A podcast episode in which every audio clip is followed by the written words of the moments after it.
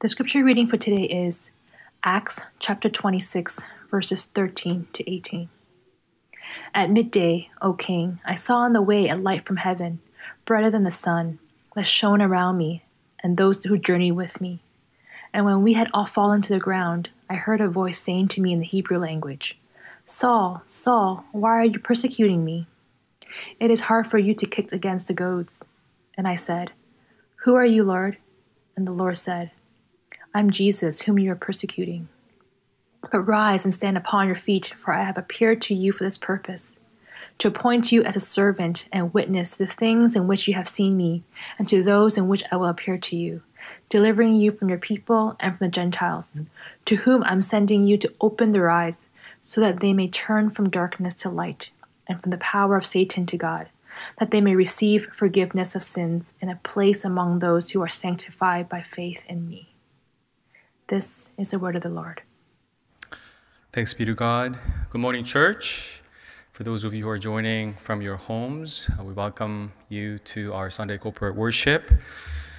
We are so grateful that this month, month of February, we designated it to be Missions Month. We got to hear from our missionary partners uh, locally and globally. Today, you get to hear from our global missionary partners how God has been at work in the midst of all the challenges and we are so grateful as a church that our ministry and missions has not stopped uh, because we move and we are inspired by, we are empowered by the unstoppable work of the Holy Spirit who is at work even this morning with us. And I'm grateful that I get to wrap up our missions month uh, with a sermon today. And we know that as Kun just prayed, uh, missions Month close uh, with today service, but our missions will never end until Jesus comes back. So our missions continues on. Today I'll be sharing from Book of Acts with a title, Motivation for Evangelism. Evangelism or evangelizing is sharing or proclaiming the good news, the gospel, euangelion, the good news of Jesus Christ. Mack Stiles, in his book on evangelism, defines evangelism as this teaching the gospel with the aim to persuade. Persuade people to come to know and put their trust in the person and the work of Jesus Christ. A recent Barna research interestingly shows that about half of practicing Christian millennials, and we're not against millennials, we love you. And I think millennials represent or reflect our culture, our cultural movement. Half of practicing Christian millennials think that it's wrong to evangelize. In the slide, uh, I highlighted it. Um, about half of those who are active at church in their 20s and 30s say that it's wrong to share one's personal beliefs with anyone of a different faith in hope that they will one day share the same faith. Uh, what do you say to that? Is it wrong to evangelize or to share the gospel with someone of a different faith in hope that they too will one day share the same faith and know Jesus Christ. There may be a number of different reasons why many Christians either think that it's wrong to evangelize or don't want to evangelize. A fear of men could be one. Busyness with life is another. Spiritual apathy, maybe or think that Christianity is just one religion amongst the cafeteria of many religions that you can pick and choose. So why do you try to convert someone from one religion to another when all religion leads to the same God? And that notion, philosophically, is just doesn't make sense. I, don't, I don't need to get into that. It's, it, no religion will think that way, really. The research indicates that one of the biggest reasons of deterring Christians from sharing the gospel to those with no faith is the cultural pressure, cultural expectation against judging personal choices. The cultural mantra that we live in these days is you do you and don't criticize anyone, anyone's life's choices. Again, it's not just the millennials. That's the air that we breathe in our lives. So what do we do? Do we simply say, you do you, and we go on our way? Well, today's passage shows how Paul also lived under a very similar cultural pressure and resistance.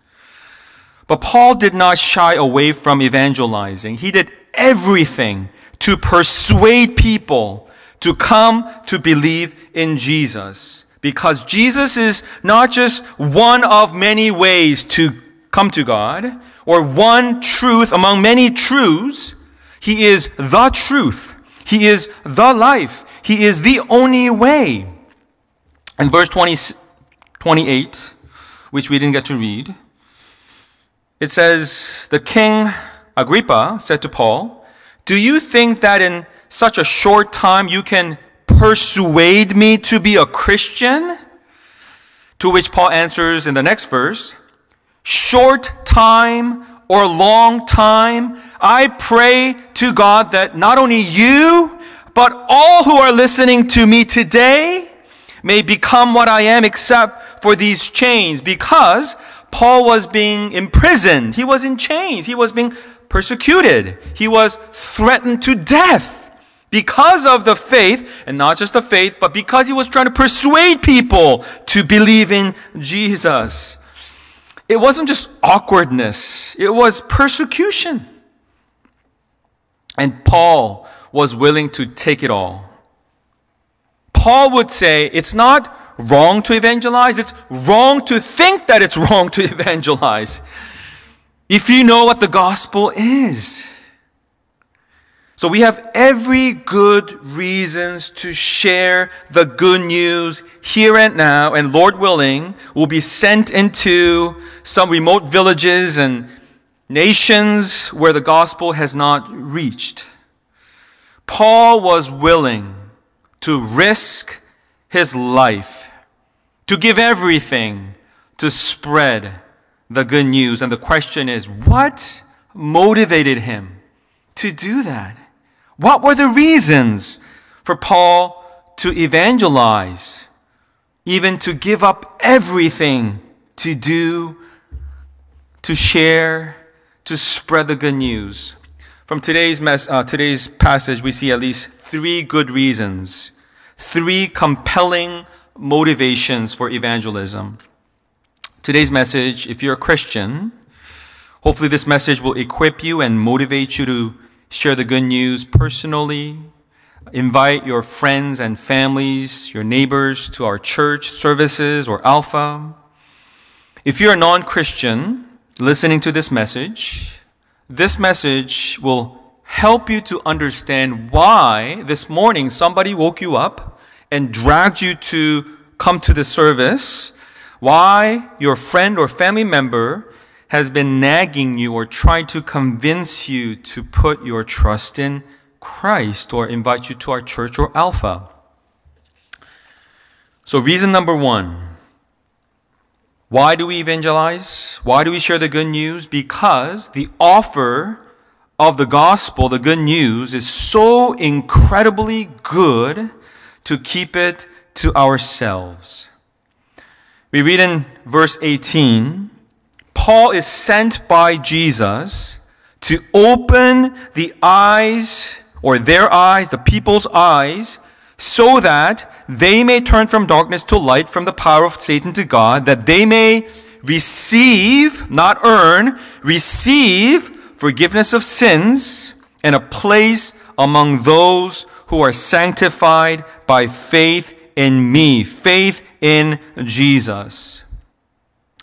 The offer of the gospel is manifold. There are many, many good gifts that flows out of the fountain of the gospel of Jesus Christ. Now, this passage points to two things. One, receiving the forgiveness of sins. Two, receiving a place among those who are sanctified by faith in Christ. Let me break it down for you. First, receiving the forgiveness of sins. What is the greatest problem of humanity? It's not COVID. It's not finance or economy. It's relationship. Think about your own life. What gives you the greatest heartache? At the end of the day, it comes down to broken relationship. Bible shows us how ultimately the greatest problem is the broken relationship with God.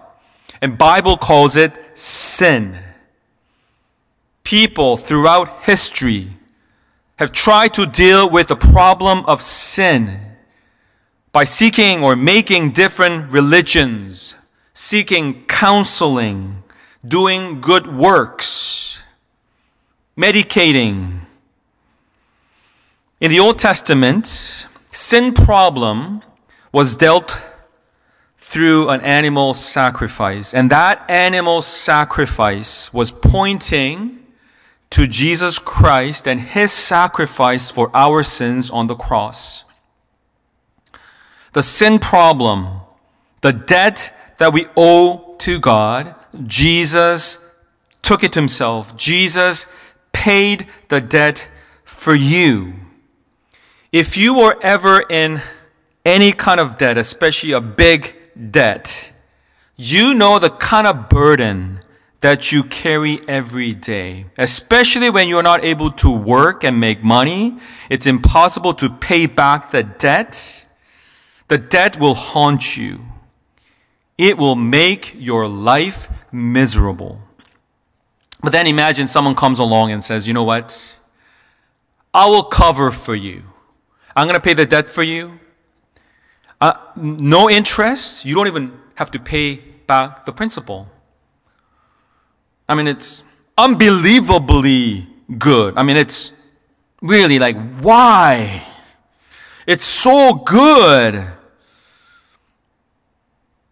And that's exactly what Jesus did for you and me. When you put your trust in Jesus, and what he did for you on that cross, Jesus' blood covers all of your sins. Jesus has paid all the debt you owe to God. Again, it's too good to be true. It's unbelievably and incredibly good, but it is true. That's one of the offers of the gospel that is too good to be true to keep it to yourself when that offer is offered to everyone who would put their trust in Jesus. And then there is more. Second, receiving a place among those who are sanctified by faith in Christ. So forgiveness of our sins, and then receiving a place among those who are sanctified by faith in Christ. The, the word place is a translation of a word in Greek that means a portion, a lot, a share, dividend, possession, or inheritance. The verbal form of that word place is to inherit. You don't earn inheritance. You receive it as a gift from your parents. Your debt is not just covered or paid for by Jesus. When you put your trust in Jesus, Everything that Jesus possesses becomes yours. You become co heirs with Christ in God's kingdom. You are adopted into the family of God as his beloved sons, as his beloved daughters. In fact, everything that belongs to God is yours. I mean, if you really believe that, that, that will change your life. That will change your perspective about life. If your father is the most powerful, wealthy man in the universe, how would you live your life? How would you live your life differently? Not only that, your father has the power to give any kind of healing for sickness. And even after you die, you are raised to life to be in a place with Him where there's no sickness or suffering or death. That is too good to be true. And the gospel says that's exactly what you receive as your inheritance as God's beloved child. Would you panic if you're facing some kind of an exam that could determine your career? I mean, yes, you'll be anxious, you'll be working hard, you'll be not sleeping much. But if you really know who you are, that you are beloved daughter of God, servant of Christ, who owns everything, if you know whose you are, that you are beloved child of God, that in the midst of all the pressures of life and trials, uncertainties, yes, you may be a bit anxious, but you will not be too anxious to the point of panicking. You wouldn't be panicking if you're not getting what you really want to get, whether it's a certain job or you're not getting a boyfriend, a girlfriend, you're not able to marry, or not getting married, or you're not able to have a child. All those are agonizing realities. But if you really know who you are and whose you are, a place that you have in the heavenly kingdom, you would be free from needing to have it. Yes, we work hard, we work diligent, we pursue, we try to have what we desire to have, but we would pursue it loosely. And even if we have what we want to have, we would hold it loosely. But you hold on to the inheritance that you have in Christ tightly. You hold on to Jesus tightly, but everything else, uh, you're set free to hold it rather loosely. Personally, that's what I've been experiencing. Uh, I love church ministry, even if somebody comes up to me and says, You can teach at this institution or do something else, Lord willing, I would love to keep doing what I'm doing right now. I love my job, if you call pastoral ministry a job. At the same time, I don't hold it too tightly. If God calls me elsewhere, it's okay, as long as I am with Jesus. Paul says in 1 Corinthians, those who are, who, who are married, live as though you're not married. Huh? What, what is he saying? Those who have big business, live as though you don't have that big business. Those who, who, who are mourning, don't mourn. Rejoice. Don't, don't live as though you're uh, mourning. What is he trying to say? Basically, he's saying, if you have Christ, and if you know who you are and whose you are, you can hold things, but hold things lightly. You will be free to enjoy everything but not idolize it, not, cap, not, not captured by it to the point where if I don't have it, I'm going to die. No, you're set free. You have a place in God's household as a beloved child of God. So, Christians, brothers and sisters, do you know the riches of, of God's blessing in your life? Not just forgiveness, but His glorious inheritance, the immeasurable riches of God's graces grace and kindness towards you who believe in Jesus. Evangelism is an overflow of our experience of God's goodness. We, we, we experience it to be so, so incredibly, unbelievably good that I get to have what I get to have in Jesus. I have to share this. I just cannot keep it to myself. It'd be too selfish for me to keep it to myself. And so if you don't, if you haven't experienced it, and you call yourself a Christian, number one, like, I would question whether you really understand the gospel. Number two, if you don't have it as a Christian, before you go out or take a workshop on evangelism, how you do evangelism is not going to help. You need to know why. You need to be filled with the overflowing goodness of God in Jesus Christ. So the evangelism become not just a duty, it's not a duty, it's a delight. And those of you who have not received this gift of forgiveness, a place among those who are sanctified by putting trust and faith in Jesus. Today, I want to invite you. If you have this burden of guilt, haunted by darkness and depression and emptiness, you're seeking for something, but you're not being healed, you're not, you're not able to get it. Well, all these needs and longings point to Jesus. You need to know and have Christ. What you are pursuing in life, work, family, religions, hobbies, entertainment, all those law, human longings point to our need for Jesus. I've heard many people saying at New Hope in this season, thinking about and praying for their family members or friends who don't know Jesus. How could they live without Jesus in this season of pandemic? Not just pandemic, in this life. You need God. You need to be restored into relationship with God, and the invitation, the offer is valid and is open for you today.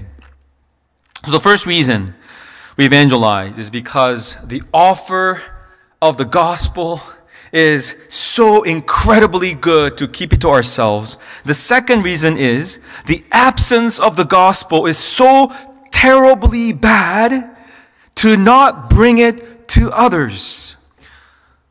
Jesus sends us to people who don't know Jesus. Verse 18 says again, to open their eyes so that they may turn from darkness to light, from the power or authority or dominion of Satan to God. Do you know that if you have not turned to God,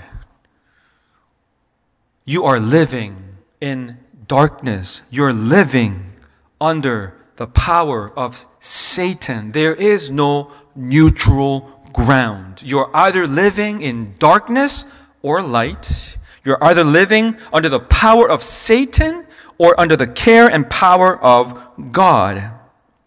And it's not just living in darkness, but also dying in darkness, sharing the same fate with Satan.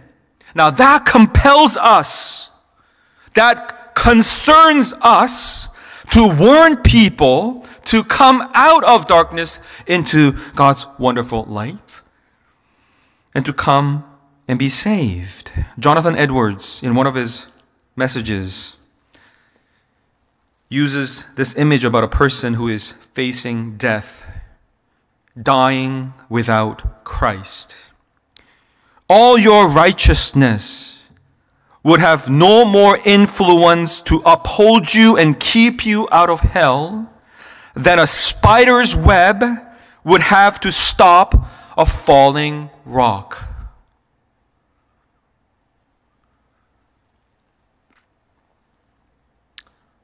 those of us who have put our trust in Jesus know that it's so incredibly good to receive the blessings. It's too good to be true, but we also know the other side. It's so terribly, horribly bad to miss out on the blessing. It is the worst thing that could happen. So we evangelize, we share the gospel because the absence of the gospel is so detrimentally bad. And because we are not ultimately the ones who are able to open the eyes of the people, we're talking about open the eyes of the, the people in a spiritual way. We are utterly dependent on the Holy Spirit who will open the eyes of people's heart when we share the good news.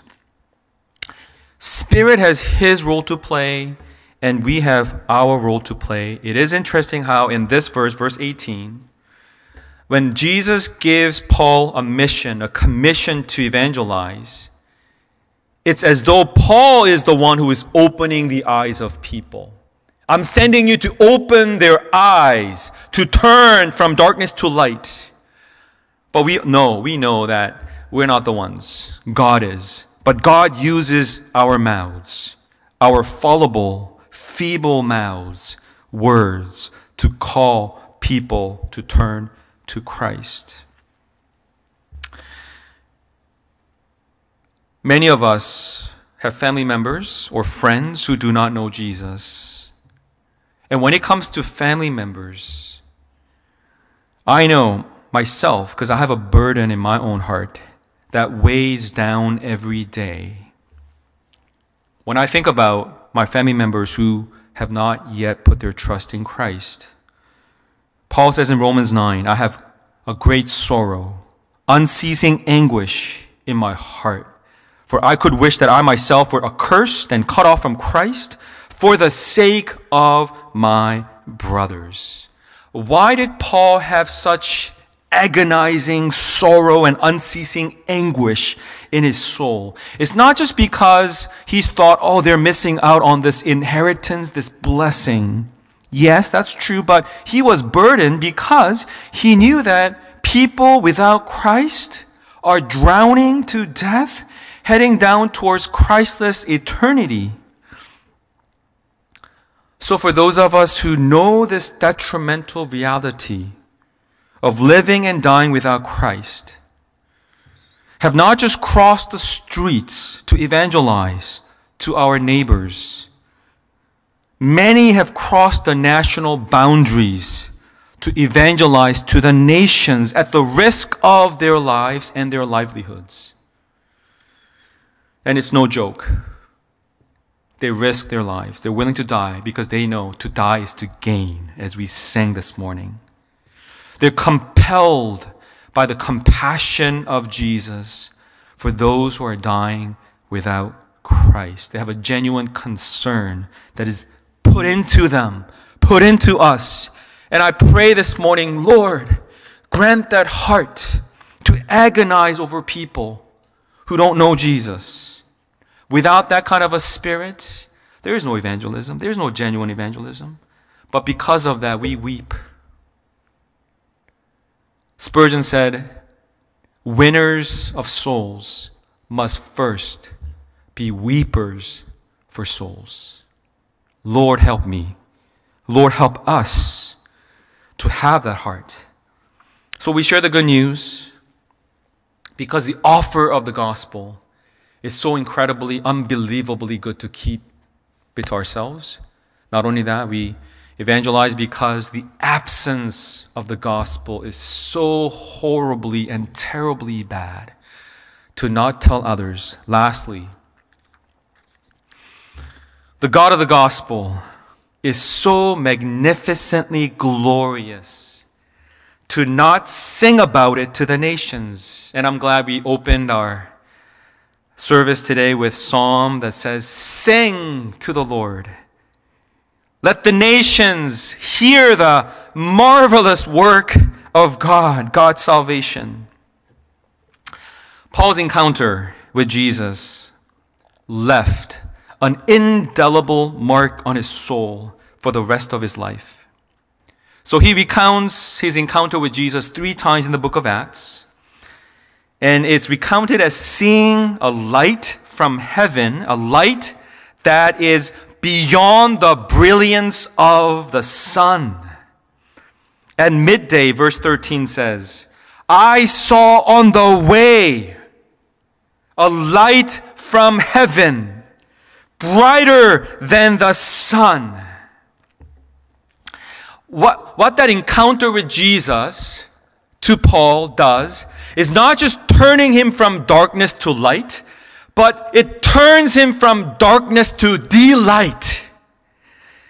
Evangelism is fueled by joy and delight in Jesus. It's, we, we, we sing to evangelism. We sing into evangelize. Evangelism is our extension of delighting in Jesus. It's an extension of our singing to Jesus. It's, it's an extension of our worship. That's why one pastor said, Missions exist because worship doesn't. Evangelism and worship go hand in hand. Evangelism is just the other side of the coin. We sing to the nations about the glorious God of the gospel, about Jesus who loves us and gave himself up for us because he loves us. And we're inviting people to sing with us. Let's sing to this God, the Creator God, who loves you, the Redeemer God who died for you, the resurrected King who rose from the dead, who rules and reigns as King of kings, and all nations will worship him. And we want to sing to him, we want to adore him, and we want more people to know him. I had a privilege of presiding over a burial service this Monday for Elder Valerian.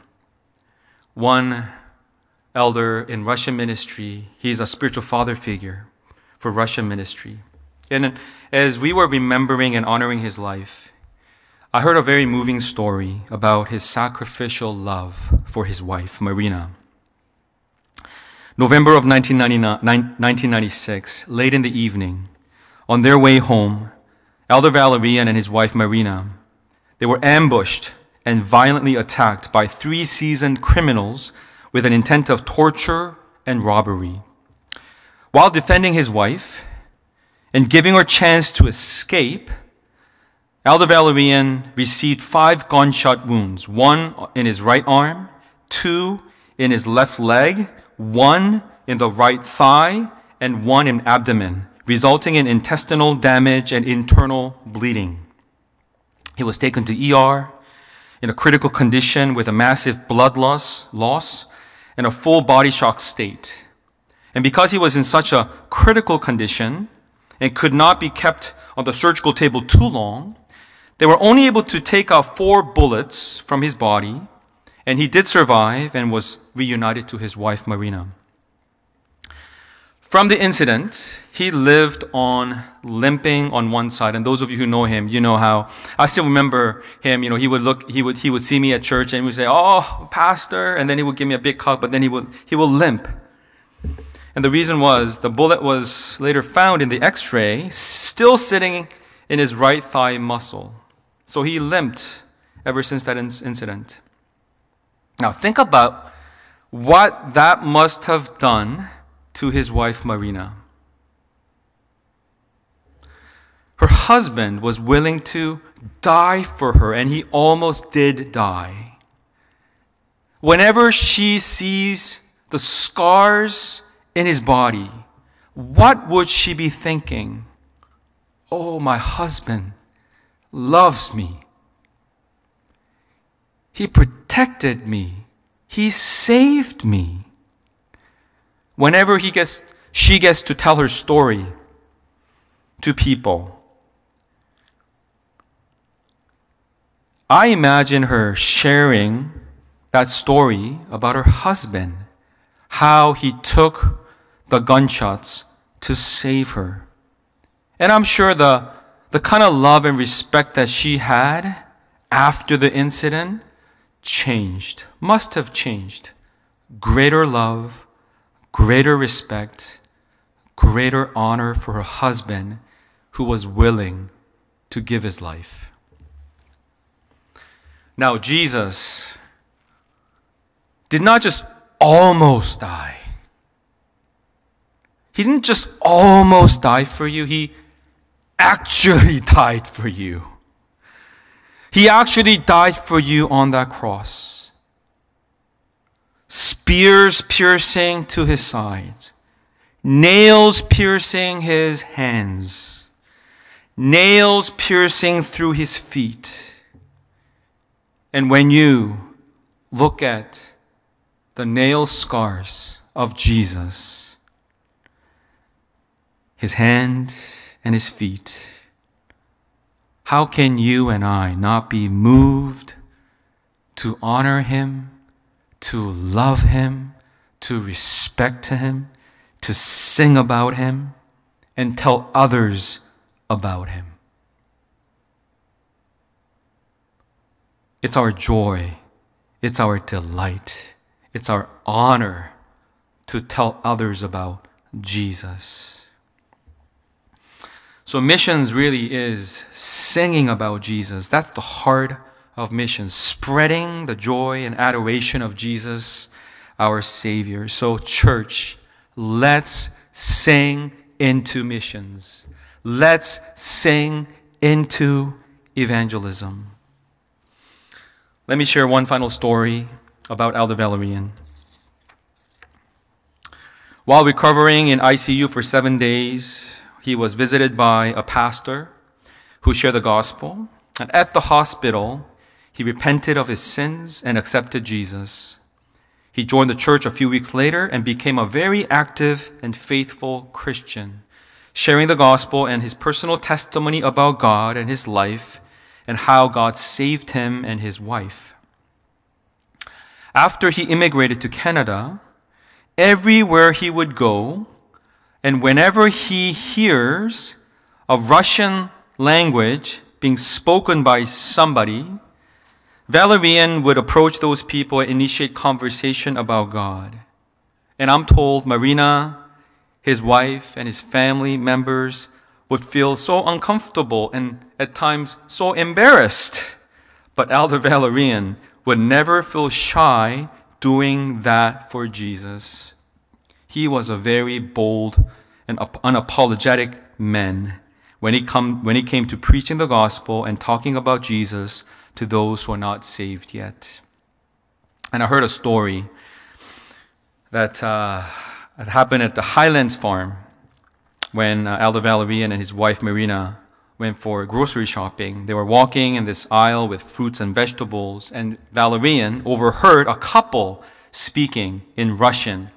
Even though they didn't look like a, a typical ethnic Russian, Elder Valerian approached them in his traditional, very simple, unassuming way, said, Hello, where are you from? And they said they were from Tatarstan in Russia. And Valerian asked them his favorite question Do you know Jesus? And long story short, the couple accepted Jesus. Their names are Ranette and Jula, and they joined our Russian ministry and they got baptized. The way or the how he evangelized may be crude. Maybe he, he should have taken our evangelism workshop. But why he evangelized, I trust, was very good. I trust that Elder Valerian knew why he had to, he, he was compelled to, he was delighted to share the gospel. He, had, he must have had all three motivations for evangelism. That the offer of the gospel is so incredibly good to keep it to ourselves and the absence of the gospel is so terribly bad to not tell others about. And that the God of the gospel is so wonderfully and beautifully glorious. So that we want to invite anybody and everybody, all the nations, to sing to Jesus. What about you? What about me? What about our church? Do you have those motivations?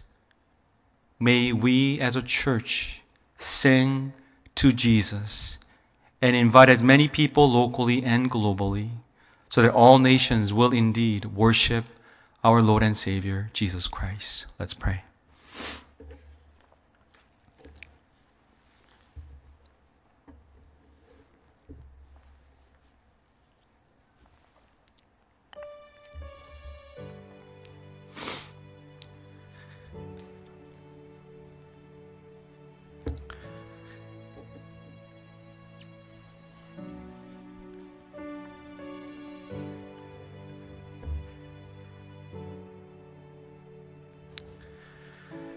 So, Jesus, we praise you. We sing to you. It is our joy to honor you.